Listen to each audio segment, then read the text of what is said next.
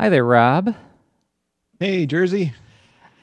There's no theme music. I didn't hear the theme music. I was waiting for it and it didn't show. So, what's going on?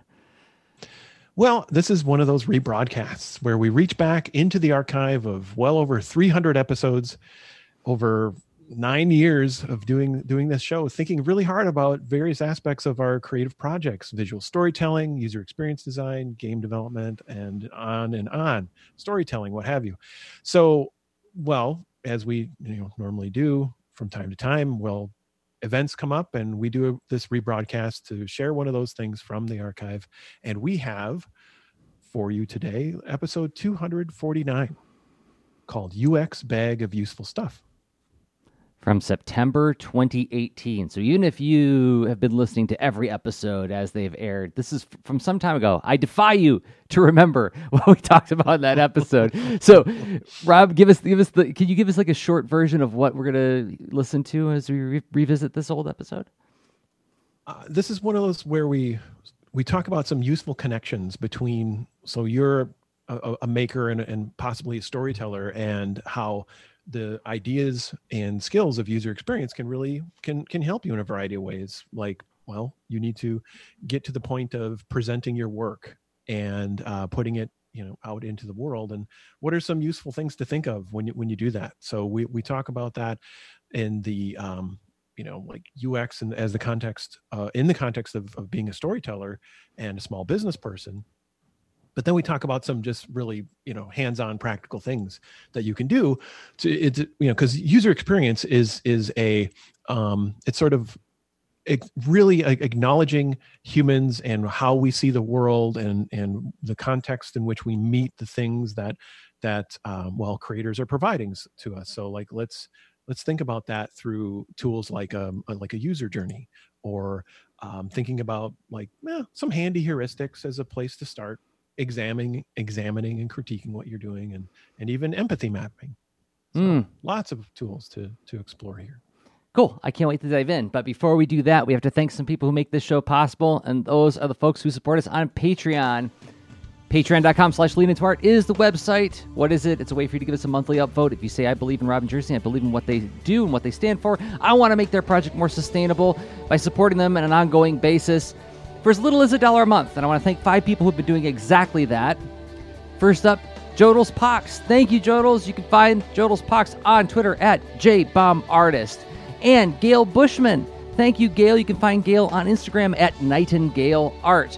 And Nate Marcel, big booster of the show, shows up to a lot of our live, live streams. Thank you, Nate. You can find Nate on Twitter at Great Sea Monster. And Sarah Loudfee. Thank you, Sarah, for believing in us and what we do.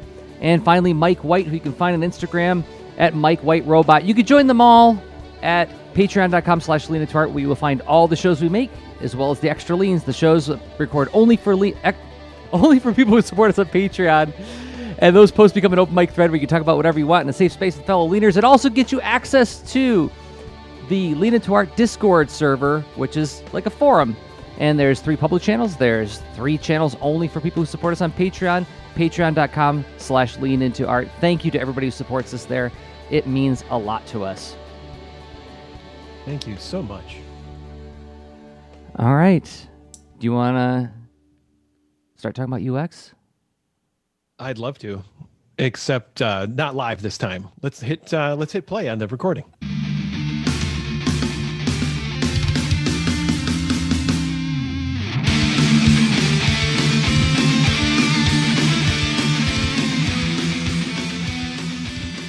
Hi there. Thank you for downloading, listening to, and watching the Lean Into Artcast, a show where a couple of visual storytellers get together and ruminate on some different kinds of topics, thoughts, wonderings that occur to one when one in, takes on the endeavor of visual storytelling. We think hard about this stuff, so you will too. My name is Jerzy Drozd. I'm a cartoonist and teaching artist. The other host is. Hey, I'm Rob Stenzinger, a user experience and game so designer. too. My uh, name Sorry about that, Rob. I forgot to hit mute on my video preview, so now they got fed in to the mix. That was freaky. I was so excited that I did like a clean intro where I was like, I'm not goofing up. I'm not. I'm not tripping on any words. I came in here smooth, smooth as silk. Time to go sleek. And then I do that. I hit a tab, and now you hear me talking over myself. That's okay. Well, that's like a special um special effect. That's a trick. Somehow I, I think that added like adding more jerzy adds it adds more, you know, more everything. So It's more flavor. more flavor. yes. I don't know. So Uh, so okay, so we are visual storytellers. We make things to communicate with images, a lot of images, um, comic books, game design, um, user experience, and this week for our 249th episode, we're going to focus on the UX stuff, the user experience stuff, um, which you brought to the table this time, Rob, as as our UX guy on the team. Um, and it turns out this is something we've talked about quite a bit in the past, huh? it's it's definitely come up a lot of times as a, as a theme and uh in, in different different angles bits and pieces uh there's this um let's see parts of the topic we all dating all the way back to episode 36 um when we talked about uh preparedness and i think we visited um some ideas related to uh empathy mapping Oh wow, Um, we did it back then. Holy moly, that was in Yeah. May of 2012. Well, you know, we've been together for seven years, so it's hard to remember all those things. So okay, So, so, yeah. episode 36. Uh, you know what? In six years, I bet your thoughts have changed or evolved or been refined over that time. I doubt that what you're going to say or talk about today is going to match perfectly to what we talked about in episode 36. But that'll be a I good. think yeah. you'll be able to play it over itself, and there'll be a slight delay, really? but it'll be yeah, it'll be just like watching the moon's surface. Not much changes. no, I mean. What's funny is I look back at that and I was like, "Wow, we talked about empathy math mapping way back then," and I for, totally forgot about the example link that we uh, that we used as uh, part of you know a resource to share. So yeah, and that's just um, uh, a sampling. So we talked about um, you know UX related to character writing on episode eighty six. We talked about um, collaborating with uh, you mentioning some some um, the collaborative design things on episode one sixteen. Um episode 198 it worked into when we talked about the hero's journey.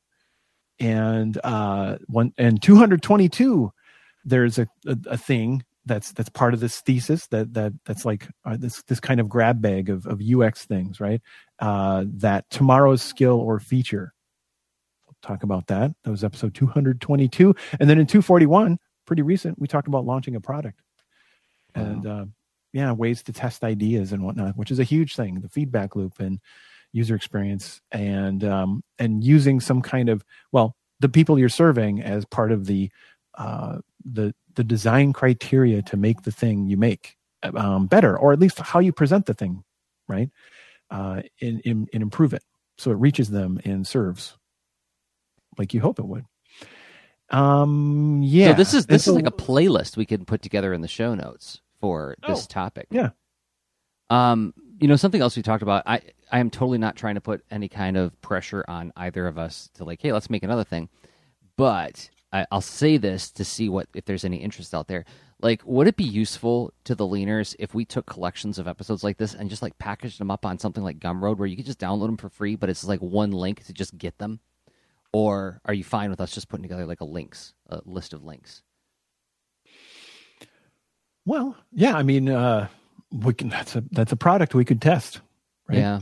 Because there's uh, getting some signal. This is a this is we're modeling right here, right? So you can ask yourself, what would this be a good thing? You can get feedback with which is a kind of in a way you're doing a, a little survey to to get you know see what kind of response happens. But that a, a survey response is one thing. Actual behavior uh, observable evidence in the world. That's a different thing entirely. So, No, I'm, people I'm just going to focus group it, Rob. it. Sorry. I'm Ah, a group of people. Turn the knob this way if you like it. Turn the knob that way if you don't like it. And I'm going to take I that data. fresh out of tables to flip, but I'm flipping them. Okay, okay. So um. Huh? I'm sensing a good transition to go into me throwing an argument at you and you coming back at me where I say, Rob, I'm a cartoonist. I'm not a UI UX designer. I can't do this. Only special people with educations can do this. And then what I'm doing is I'm gonna hit the music like this to get Rob pumped up. Say, come back and get me. I'm coming for you now. okay. Real talk. It sounds like you're going through a phase. Uh, you you're you're going through a situation. You're eager. You've got stuff to share. You've got your creative effort. You putting it. You're putting it into the world. That's wonderful, and it's natural. It's it happens. It happens to uh, lots of people, right? And as you're going through this, you're going to notice how maybe it's others are noticing your work. Maybe they're not. Maybe they're noticing your work and then not doing much after that. Or maybe they notice your work, start doing stuff after that, and mm, maybe even telling you the kinds of things they would like you to make next. But what are you doing about that? Where's there's a potential feedback loop you could be tuning into. And that's kind of what the whole user experience thing is. It's this uh, not just set and forget, not just put something uh, into the world that's awesome, getting through the whole creative cycle and finishing it. Um, the challenge is, is well, how will the world really get to benefit most from what you make if there's uh, if there's some disconnect at the end of the uh, end of the cycle where you're like it's there but but now what what can you do? Yeah there's stuff like marketing and all that right? And and other things we've you know we could think about that too. But there is just the the the elements of well who are you trying to serve? Maybe this is the right product maybe it's not maybe it could be packaged differently. And then you know using some things from the tool set the toolbox that is um, in in the realm of user experience that you, you could you could benefit from. And the thing is you are um you have a foothold on some of these skills just as you are just by going through you made something um okay uh and i know we're going to dive into more into the examples of of that later on but um hmm is this hmm. how's this going as far as what answering your question? It's it's it's strangely timely in that hmm. I'm gonna I'm gonna pull up my personal website jdrose.com. Uh, I have a link in my sidebar. It says, "Who wants me to lead a workshop at your school?" And it's got a kid in the audience raising their hand. Right? Isn't that cute? And you click that li- you click that link, and it takes you to a list of like you know justification for teaching comics classes, and then like some out of the box workshops. Here's like a catchy title with a description and it says what my rates are and everything even says like even has links to some of my lean into art workshops even has a link to a video of me doing a talk on why comics are important but you know what wasn't on there a contact hmm. button ooh and so i got a direct message on twitter from like a school district where like hey we would really love to have you come to our schools and teach to a whole lot of kids and pay you a lot of money to do it, but we don't know how to reach you. and then they they actually said very politely, like, you know, an email address on your website would probably be a good idea. yeah. Wow. That's a that's an awesome example of getting a signal from your audience. very, very direct.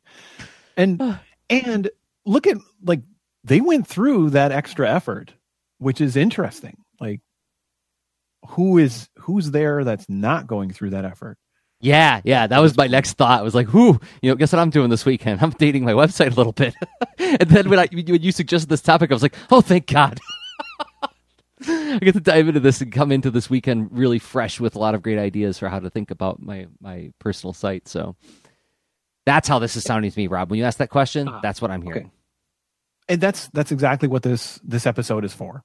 Uh, it's it's to, to it's to take a tour of these things. It's to sort of point out that okay, maybe you aren't about to go um, as a way to support your efforts. If you've if you've focused on well writing comics and um, maybe even gathering some extra skills about putting comics on the web and whatever, uh, that may you may not be ready to essentially lead you, a user experience research team, or even be a researcher on a team, or to do other things related to uh, providing UX research, UX skills professionally, like um, I don't know, collaborative design and and doing uh, wireframes to to get a project from concept into you know step by step, uh, validating the thoughts, testing the ideas along the way. But like uh, in in in let's see, with all the tricks and tr- and trimmings of of UX, right? You don't have to make interactive prototypes. You don't have to do all that. But there's a lot that you could do, right? There's there are things that are that um that are the equivalent of um just trying a new app with the goal in mind. And it can give you some new perspective on on your problem. And especially if you not just try a new app, but you try something like make something and then put it in front of someone to get to get feedback and keep that into your process.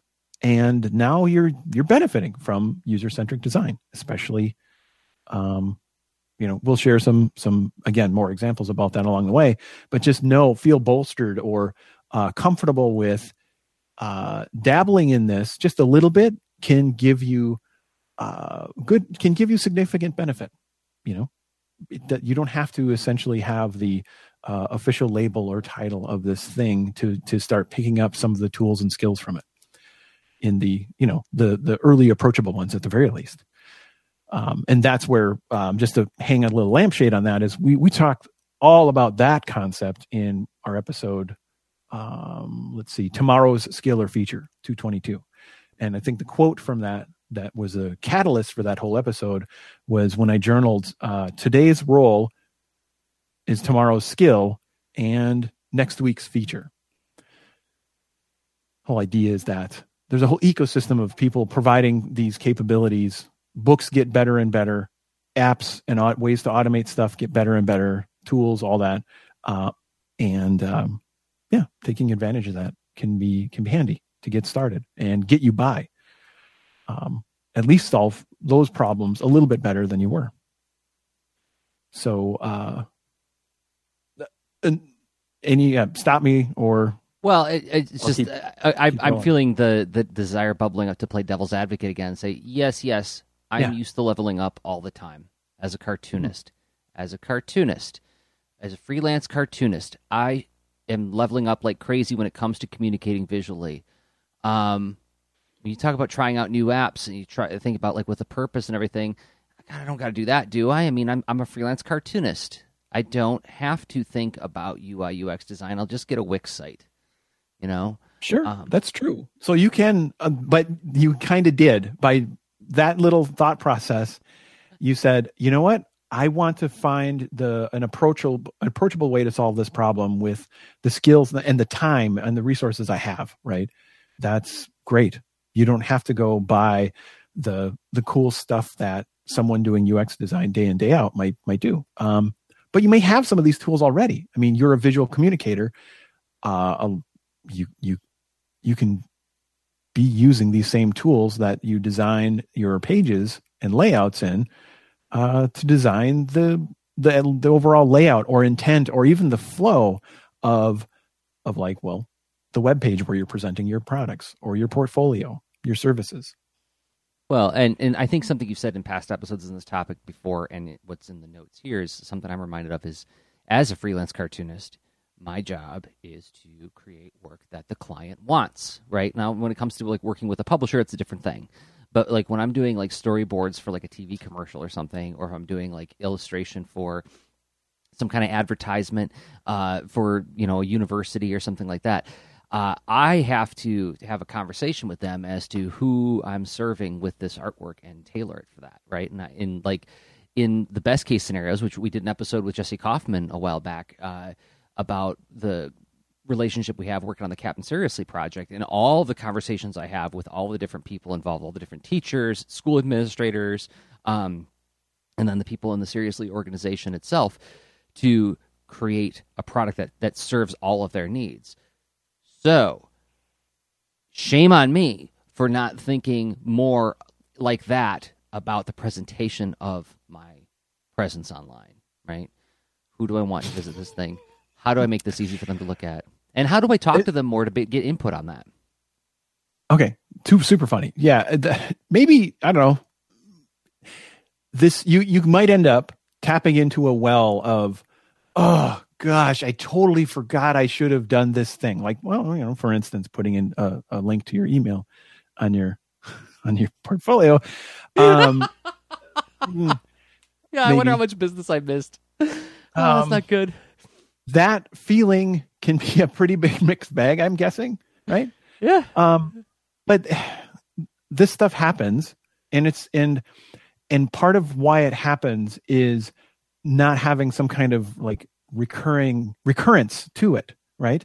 So you revisiting it from time to time uh especially when you when you pick up stuff you notice about it over time uh yeah you're gonna you're gonna you will find those errors. Like having one error isn't that big of a deal but i mean but in never having the chance or or having that be sort of a an an accidental event why that error is discovered that's the that's that's the harder part and you know making time for that. How many of these things can you afford to put in your um like your flow? How do you run your your business or your your side project or whatever it is?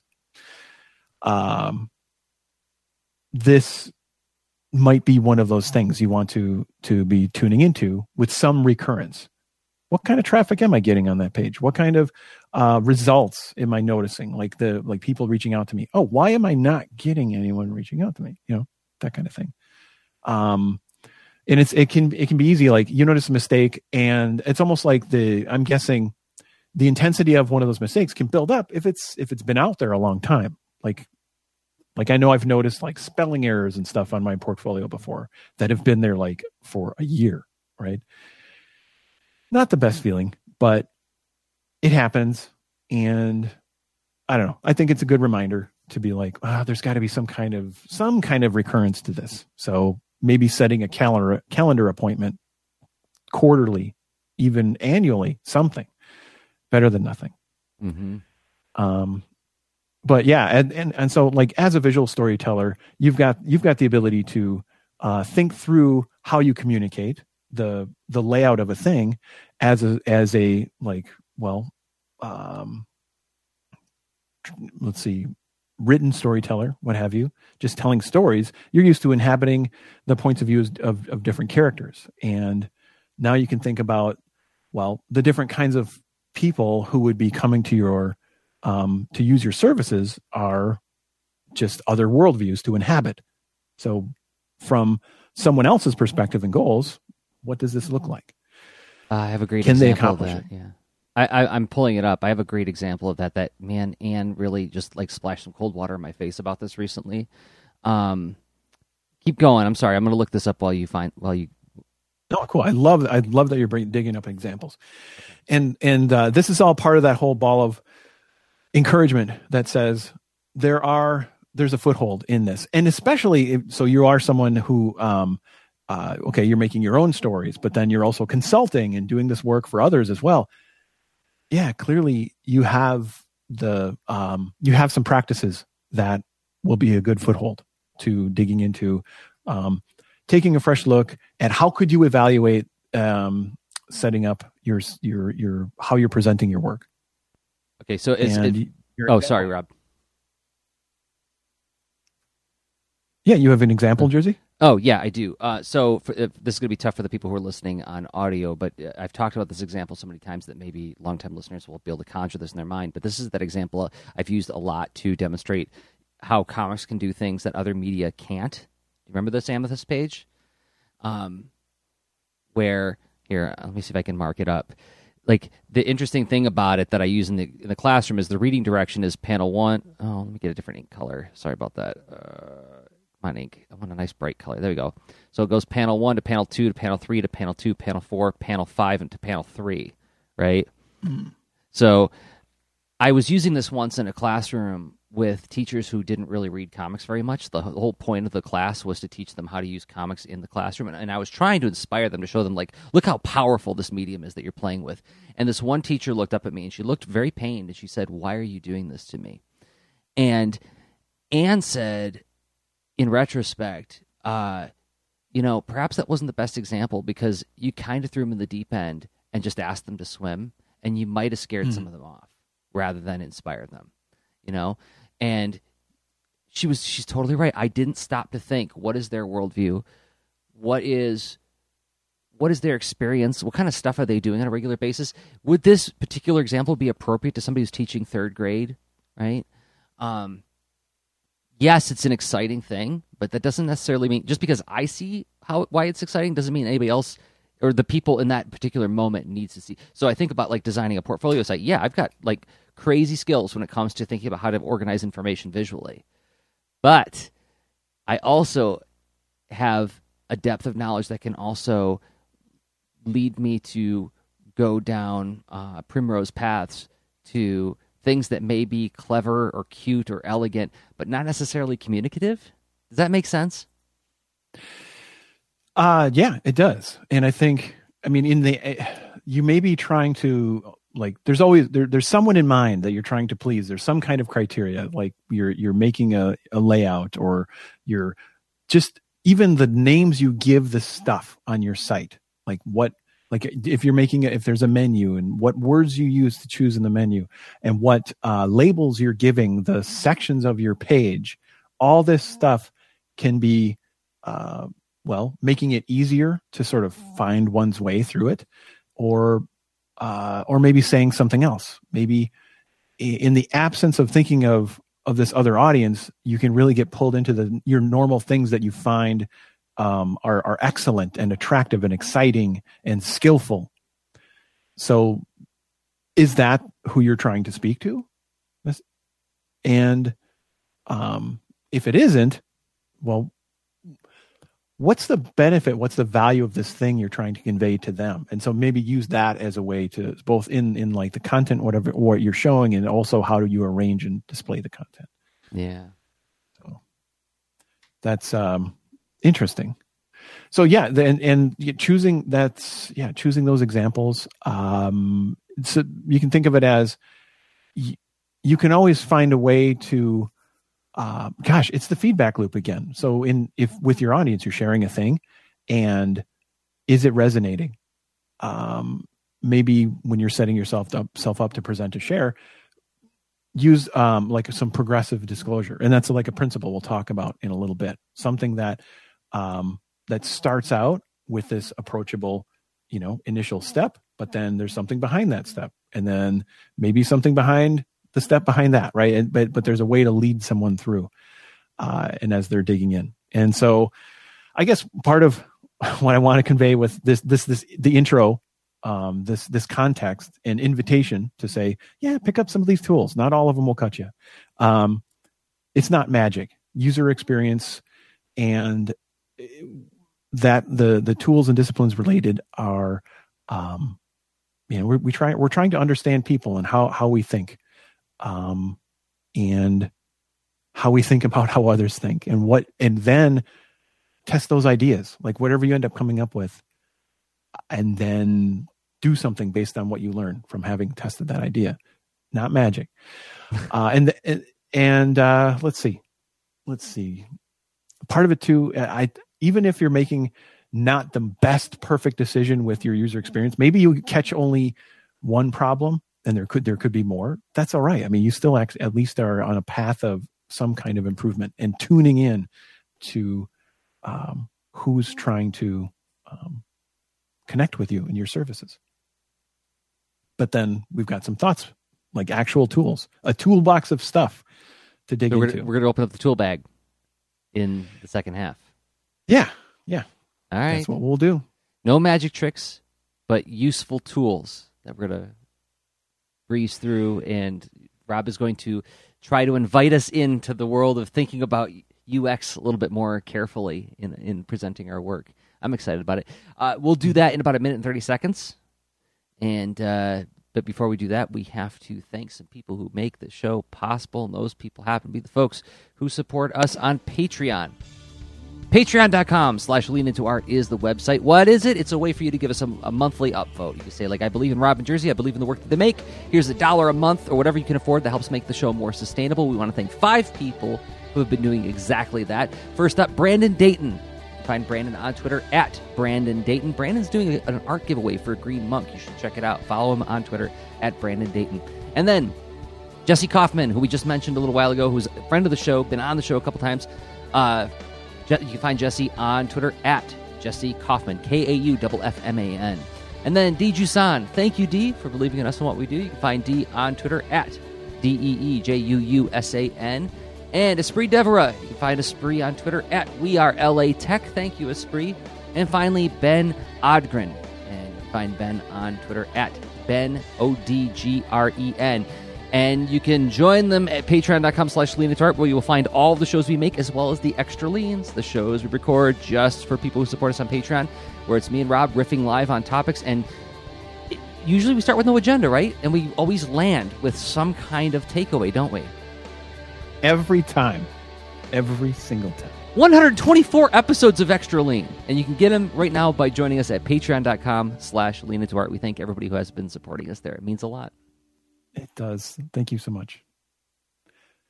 All right. We need some music to take us into the toolbox stuff. Do I have any like toolbox music I could play? Hmm. Do I? Uh, what's this one?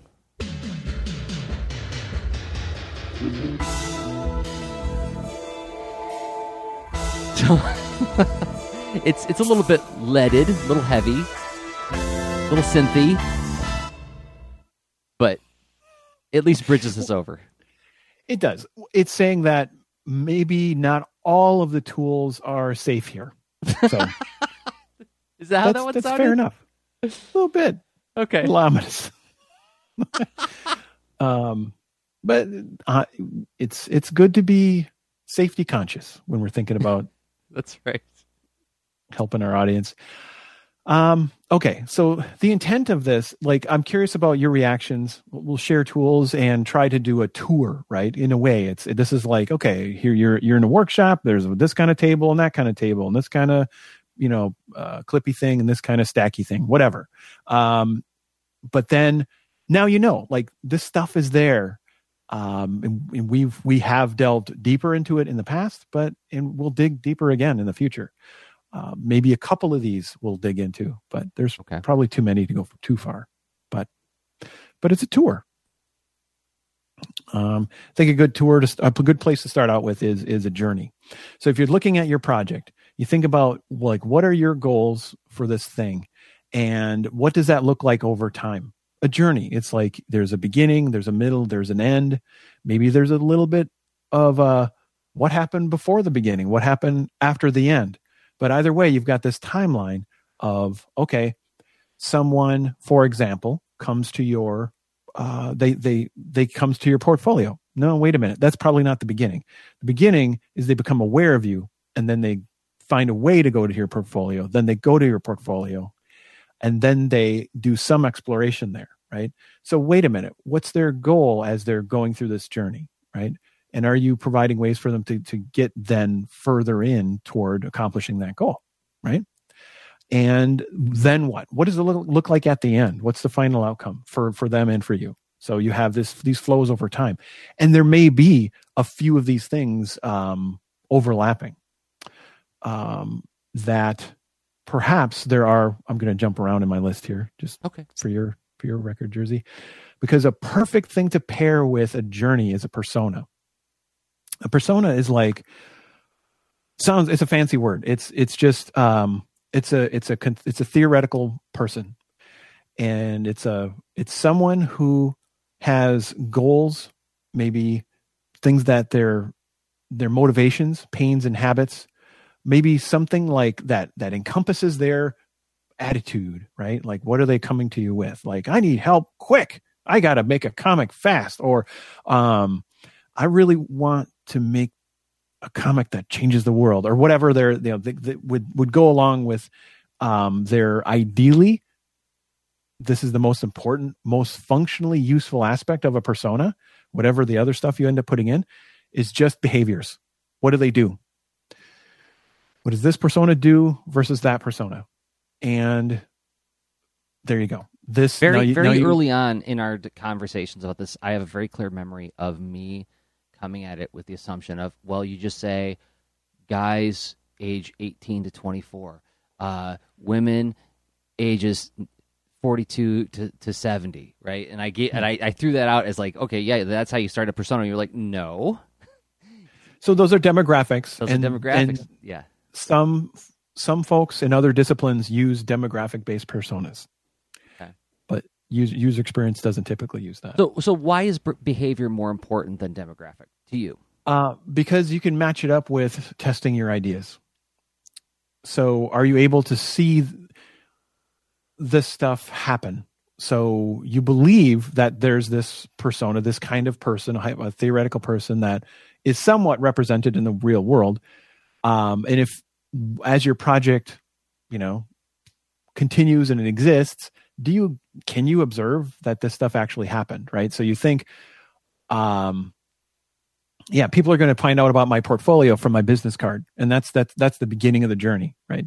and then if no one's then visiting your portfolio um, maybe that persona who you thought totally uses business cards to follow up on things maybe that's maybe that's not as much of a, a behavior that exists in the real world.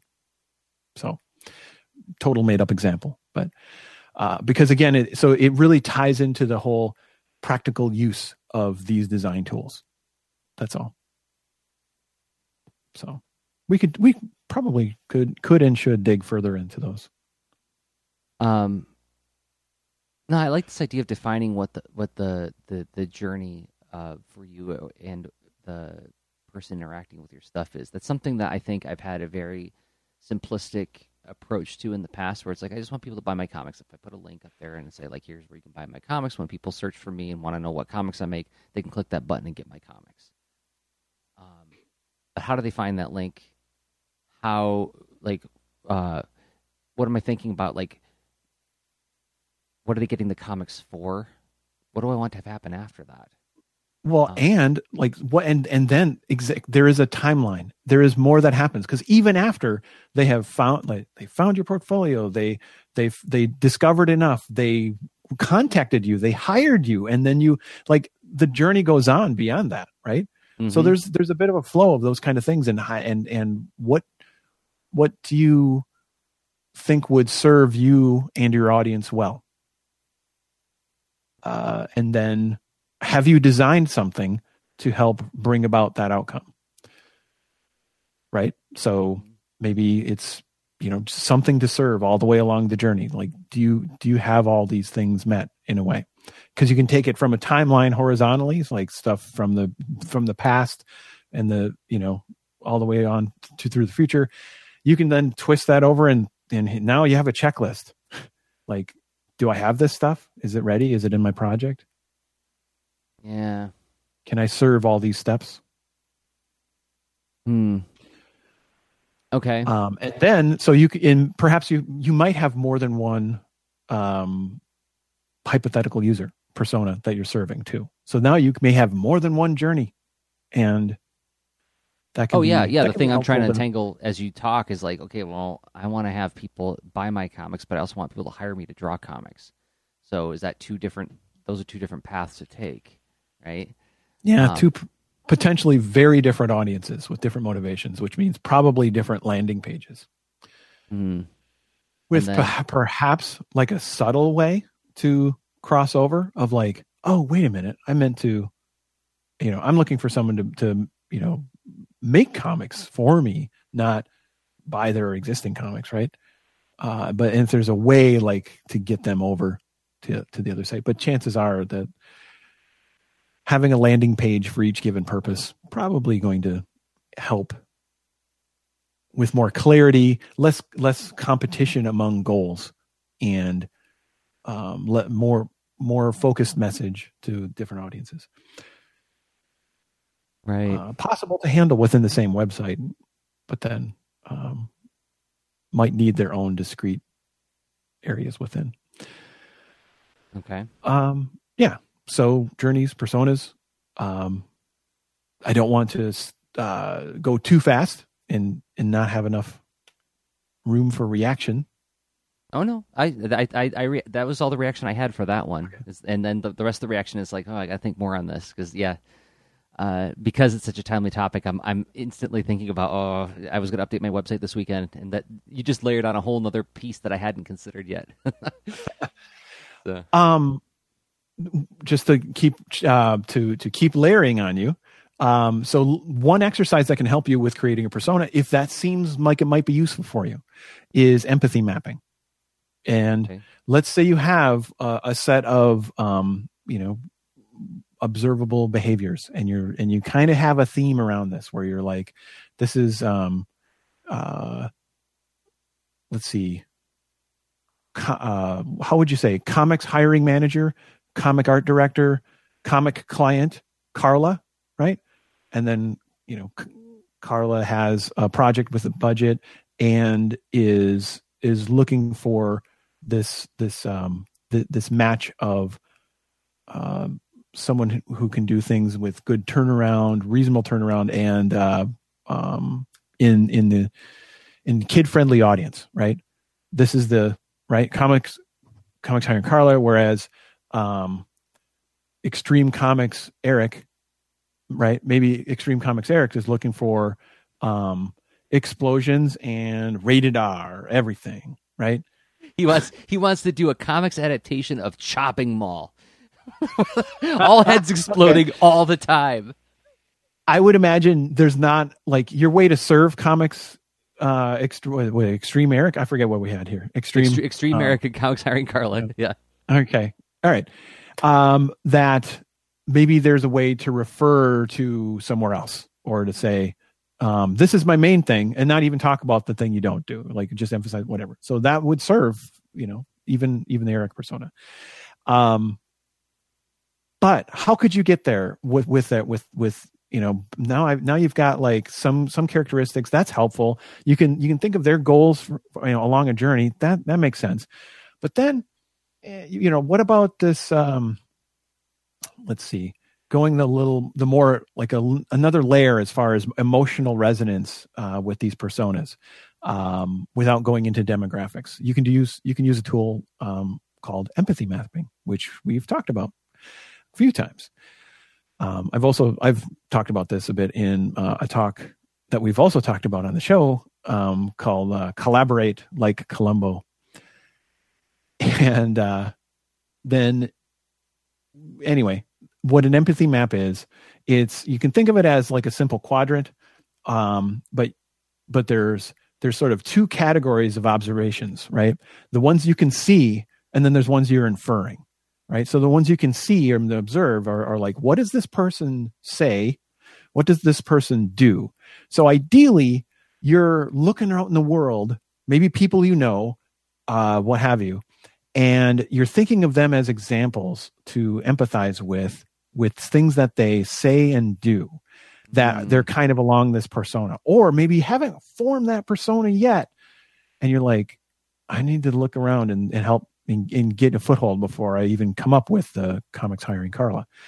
So you look at what these different people are saying and doing, and then you think about the things you can infer or guess about, which is what do you think they're thinking and what do you think they're feeling as they're as they're doing and saying, right? Mm-hmm. And there you go. Now now you have like a some things you're guessing at, but things that you also can can observe and and it sort of can can help you think about them as someone you're trying to help.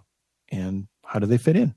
Give them a journey. See how it goes Carrie is backing you up in the chat. Uh, she says that uh, as a creator with multiple landing sites on my page, it has also helped me to trim down the message I want to put out there. Like, yeah, that focusing of the message. I immediately think of, so I follow a lot of teachers and educators on Twitter, and right there is a constant stream of information of what they are saying and doing. They're sharing what they're doing in their classroom. Here's pictures of my classroom. These are activities that we're leading, and then they're also sharing what they're thinking in terms. They're, they're what they're they're sharing what they're saying in terms of this is a point of frustration for me. Why can't we do more of this and less of that? Like uh, a topic that is getting put uh, thrown around a lot, at least in the last couple, well, like I want to say last couple of years uh, on my teaching Twitter, is uh, let kids read what they want. Let's let's stop being prescriptive about what is a pr- appropriate reading level and what books are for what reading levels. Let's let the kids read what they want and let them fall in love with reading first, and then we can start to push them a little bit harder into the directions that they need to go. Uh, okay, so I'm, I'm I can th- there is this data stream I can mine to say, okay, I'm listening to what you're saying, I'm watching what you're doing, and I can start to put together this map to figure out how I can better position myself as a teaching artist to say, this is why you should have me come to your school. This is what I can solve those problems for you. Here are the ways that I can particularly solve those problems for you. Not that I can solve, I'm the only one to solve them, but here's my special way of solving that problem for you or assisting you in solving that problem, right? Clarifying that message. Well, and you're forming your ideas around the problem by by listening and and observing seeing uh, that that's i mean that's a form of well, some folks call that social listening and uh, that's you can get product ideas from this right you can you can get ways to um, get some insight on how you can improve what you make or think of a new thing to make or a new service around that. That's a that's a real thing. That's actually kind of a big um, there are a lot of big tools and data and industry but you don't have to have all those big fancy tools. You can just go out there and search for folks who seem to align with those interests people who say i'm a teacher and i'm on twitter and i'm sharing things. And they probably especially if they're, they're representing of, of like i'm a i'm a passionate practitioner of this of this discipline. And um so of course they're going to express a lot of caring thought and stuff related to it. Perfect thing to tune into and an awesome segue right to to to highlight another ux tool which is research. It's um, you don't have to be a professional researcher to benefit from doing a little bit of research. It's it can really inform you with uh, getting first perspective on what you made by putting it in the world and see what happens. Treating your project itself like research, which we did talk about on the um, oh what was it product launching um, and we talked about it, that a few times um, searching for minimum viable and minimum lovable product wheel or ml MVP and MLP on leanintoart.com. You'll see a few episodes there. And uh, that's all driven by making stuff that has an informed feedback loop. That totally is a related to this entire episode. Um, but yeah, as Jerzy mentioned, the social listening, uh, you could tune into things like app reviews or book reviews related to things that you know people are that that are in an in an area of, of interest and audience that's similar to what you make, uh, you can maybe if are there is there any sort of market uh, like sort of you know, they say they this competitive landscape data, right? Even though you know storytellers, artists, we're not hardcore competing in in like traditional capitalist kind of way because there's so much that you know great work really does help float all boats and all that um, by just getting uh, getting a critical mass of a lot of interested people hungry for more, right? Um, but like sales, sales data can help too. Uh, maybe I, that's not the most important signal to turn into, but it's it can be there. It can help you with choosing from maybe you've got a couple of project ideas and you're like, you know what, this one looks a little more viable for this time. I'm going to hold that hold on to this other idea. It's it's a handy tool. But then uh, to emphasize the kinds of research that get you in contact really is as much as you can, as direct as you can with the people you're actually trying to make stuff for. Um, so that could be anything from I'm going to test two different banners on my website um, and see which one gets clicks. Or, uh, of course, you know, ad campaigns, that kind of thing, testing different ways of, of phrasing stuff as far as reaching out to people um, doing surveys where uh, you know Jerzy was joking about uh, doing sort of group based uh, getting feedback by presenting stuff to a group and getting reactions in that way, and it's um, problematic. Uh, just and we've talked about this before uh, because people we're social creatures and we really affect one another in groups. So you'll get a lot of as soon as someone's willing to share an opinion in some way, that creates kind of the shift in a, in a group's um, like oh it's safe to say this kind of thing whoosh um, i'm going to go there or it depends on the personalities. Well now you maybe there's an oppositional thing. Anyway it's distracting and it's not it gets you further away from observational evidence because it's it's people talking about what they would hypothetically do right? Not that the the, the only decent way overall to get some some data that's um, at least directionally interesting is is just keep it to a survey. See what people see what people say there and then so it's individual. It's not you know sort of a, a group influencing dynamic. Um, and so then there's cheap ways to put surveys in the world including just you know your social feed whatnot. Uh, you know i i just realized i have never sent a survey to any any place that i've ever taught at. I really should be doing that. Dude! Yes. Holy cow. All kills me I, anytime i put on a workshop and i'm not it's not like built into the infrastructure where if i can't do a survey um that kind of data is so awesome so valuable because yeah, getting a bit of a a feel for what people are reacting to when this is fresh and top of mind, and um, it's uh, especially if there's there's sort of maybe a mix of multiple choice, but then also uh, free text as well, with some questions that just get people to put stuff in their own words and see what you find in in people's own words. Just, um, I mean, I don't want to put you on the spot, so feel free to say okay. like this is another episode if if uh, if it is. Um, but like, just could you ballpark some of the kinds of questions you would ask in a survey? Because I've I've worked at, uh, with different venues where they have their own surveys they give the students, and sometimes it's like, how'd you hear about this? Where'd you park? And I'm like, well, is that really useful? Um, you know, it is like, would you recommend this to a friend? Any other input you want to give about this? And like, it, this, it, sure one of the places like where it said like any other input you want to give us, and they would just be like, "This was great." Like, okay, well, that wasn't super helpful. I'm glad they liked it, but um, what kind of questions would you ask? Um, let's see. This is probably a big topic. Okay, we could talk about doing scrappy surveys, right? I'm not trying okay. to, to table it. Um, I, but like, there's way more to dig into with this. Okay. So, um, what you want to ask is uh, let's see. Tell me about when this is working for you. Tell me about when this is not working for you. That kind of thing. And uh, let's see. Um, how, what would be, um, let's see, what, what would be the, the, the top three needs for this kind of service? And what maybe what what's stopping what what has what has stopped you in the past? Or what what's caused you to call uh, an economic instructor before?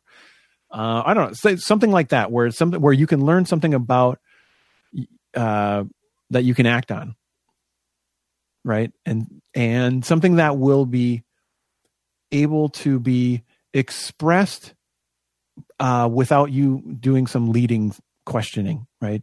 Mm-hmm. Uh, the so leading someone in a question is somehow implying the kind of answer you want. Right. Would you like more inking demos? Like, like that? yeah.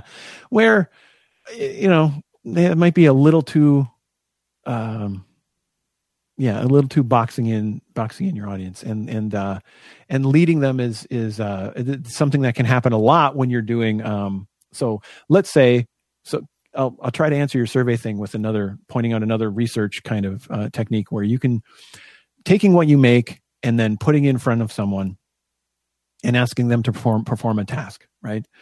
Um so hey could you check out my my my site? I just want to see if uh, you can send me an email through my site. Give that a try. And then whatever, you know, so while you're watching this person, um, in of course if if this, there's a whole i guess there's a usability 101 so you want to make someone comfortable say i'm not testing you i'm testing this thing i want to see how how well it communicates and and can do its job this is the thing i'm testing not testing you so i just want to see like this this is what I want to see if it can do. um, try to send an email through my website. And then don't say anything let them go through a struggle. Um, and and and then if they are struggling and and uh, you know you can ask them to sort of think out loud what are you you know what are you noticing? Um, they're like i don't know what should i click? What, what am i supposed to click on this? And then you do your best to be as slippery as possible. You go do you think you should click on that right? And so you try not to lead that person. And that kind of voice that kind of mentality because you want to see what what they do and what how they see what what you've what you're sharing. If you're injecting your own imposing your own ideas on it you're not getting good data. So why even do the test in the first place? Another way where we do that is we we send signals of like please please approve of this um, I'm emotionally attached and I urgently need uh, instead of the the feedback and observational evidence, I need reassurance. And I am going to say that's that's not a good situation. Like feel comfortable before you go into research. So somehow get get that reassurance from, from a from a different group, not from who you're trying to test on. Right. So um, that, yeah. That's a really good distinction to make. I've caught myself slipping into like falling into the wanting reassurance rather than wanting good data and totally corrupting the the experience, right? Because I'll start like I I'll hear them being like I'll do this with like story testing when I'm like showing like my thumbnails to somebody and they'll like I'm a little confused about such and such and I'll jump in and say oh that gets covered later on in the book don't worry you know like, shut up, Jerzy. Back off. Let them have those questions because those are good questions to have. Because maybe you could make something a little bit clearer as to insinuate that that'll be covered later on in the story. So that, or maybe that's a point of intrigue that you want them to be intrigued there. But back off and don't interrupt, right? Dude, I did it during this conversation. So when you asked me to, when you asked me to model about and like go through like, how would you ask this? I completely forgot the first step, which is a useful, like like the most critical thing about doing research, is ask yourself what do you want to learn from what you made, right? Like that's that's the core, that's the building block that you can use to construct, you know, something to learn the thing you're trying to learn. So, what instrument will help you discover your an answer to your question? Um, that's the that's the key step and then you know so you you have a question what you want to learn you pick a way to learn it um because somewhere so you've you've um uh you pick a way to learn it you go through that learning experience you gather your observations um and then now you need to make sense of it. You you you have data uh go through it.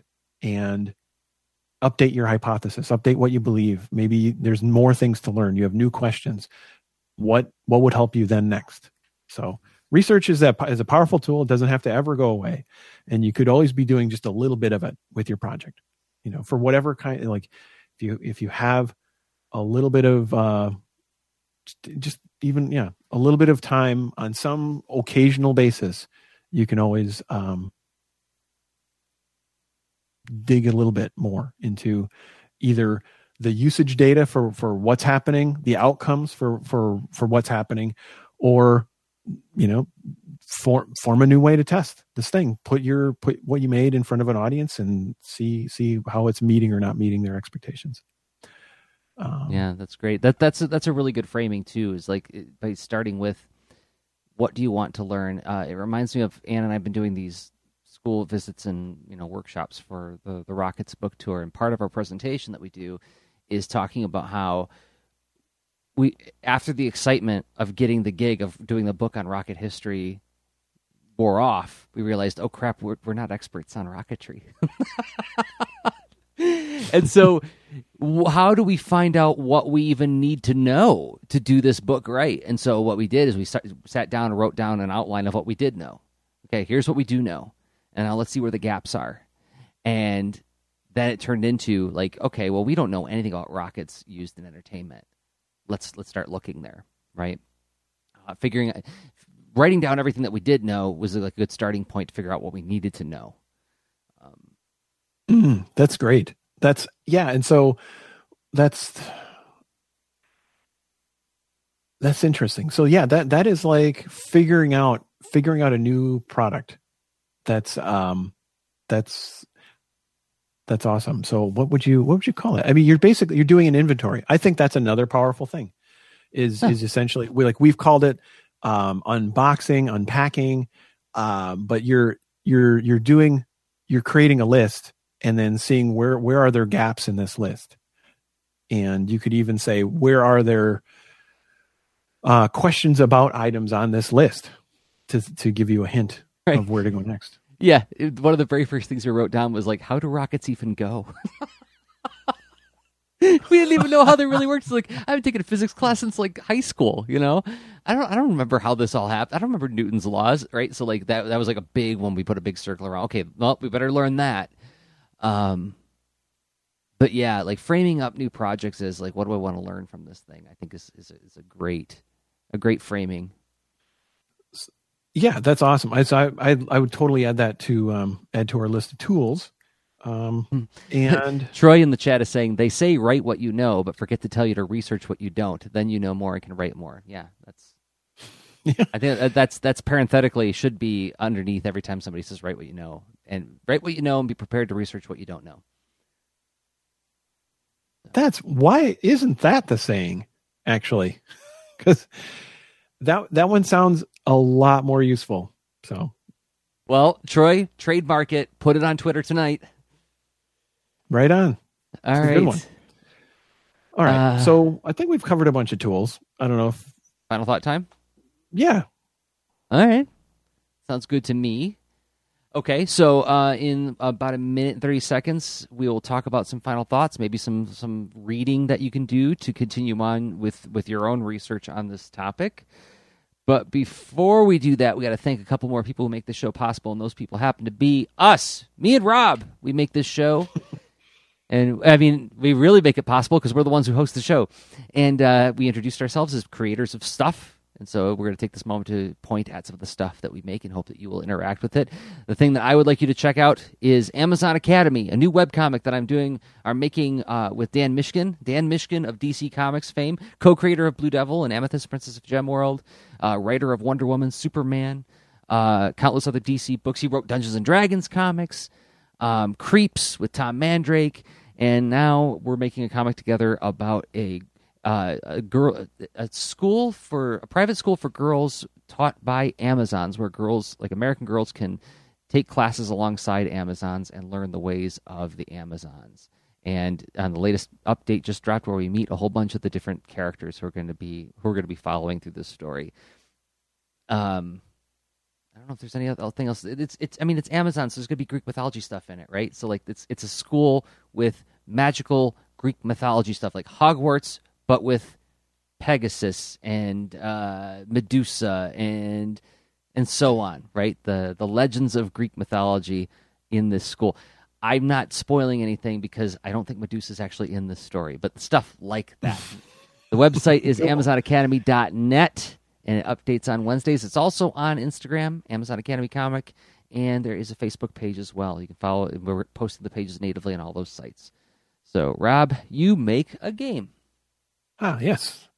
So yeah, there's I have a game called This Panda Needs You, and it's like a super mellow game, great for all ages. It's it's um it was initially designed by my by my wife Kate to um honestly be a be a nice thing for the little ones who happen to have access to like an iPhone or iPad or you know Android phone or tablet and uh, do something interesting and useful like pattern matching and, and, working with shapes and doing a little bit of you know basic interaction practice kind of things uh, with a really mellow uh, calm game where there's a little panda cruising through a little bamboo forest. Everything's neat this panda comes along nice stacks of blocks they the blocks actually are really simple in, in the beginning and the stacks get more and more complex more shapes more colors and that's all fine. It's all put together. But then every single time Panda shows up, sees the blocks, a cloud comes along, knocks them all down. Blocks go all over the place. This is where you come in to help. This Panda needs you to put things right and uh, solve the puzzles. So there's like over 50 levels where things get more progressively challenging. Um, and uh, you know the panda celebrates and gives you feedback as you're as you're making your progress encouraging you to you know you know finish it. You can do it. It's got a, another little calm feature in it too where actually after after you complete 10 levels the little panda goes back home and takes a break. It's all good. It's all good. If you're like hey wait panda come back out and play it's all good. You can hit the start button and continue. Panda co- continues on with all the from where you left off. You don't have to start back at the beginning. You just keep on going through those levels. What a cool You feature can learn to build more into the it. game to encourage them to take a Oh. break. Yeah, we got feedback on that. And uh hey, you know, feedback UX.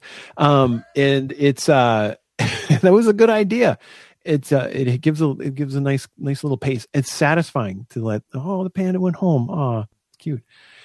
And that's there you go. That's what the game is. You lear, you can learn more about it at at uh, this-panda.com. There's links to all the different platforms that it's on, which include you know Windows desktop, Mac desktop, uh, Android phones and tablets, and of course uh, Apple phones and tablets too.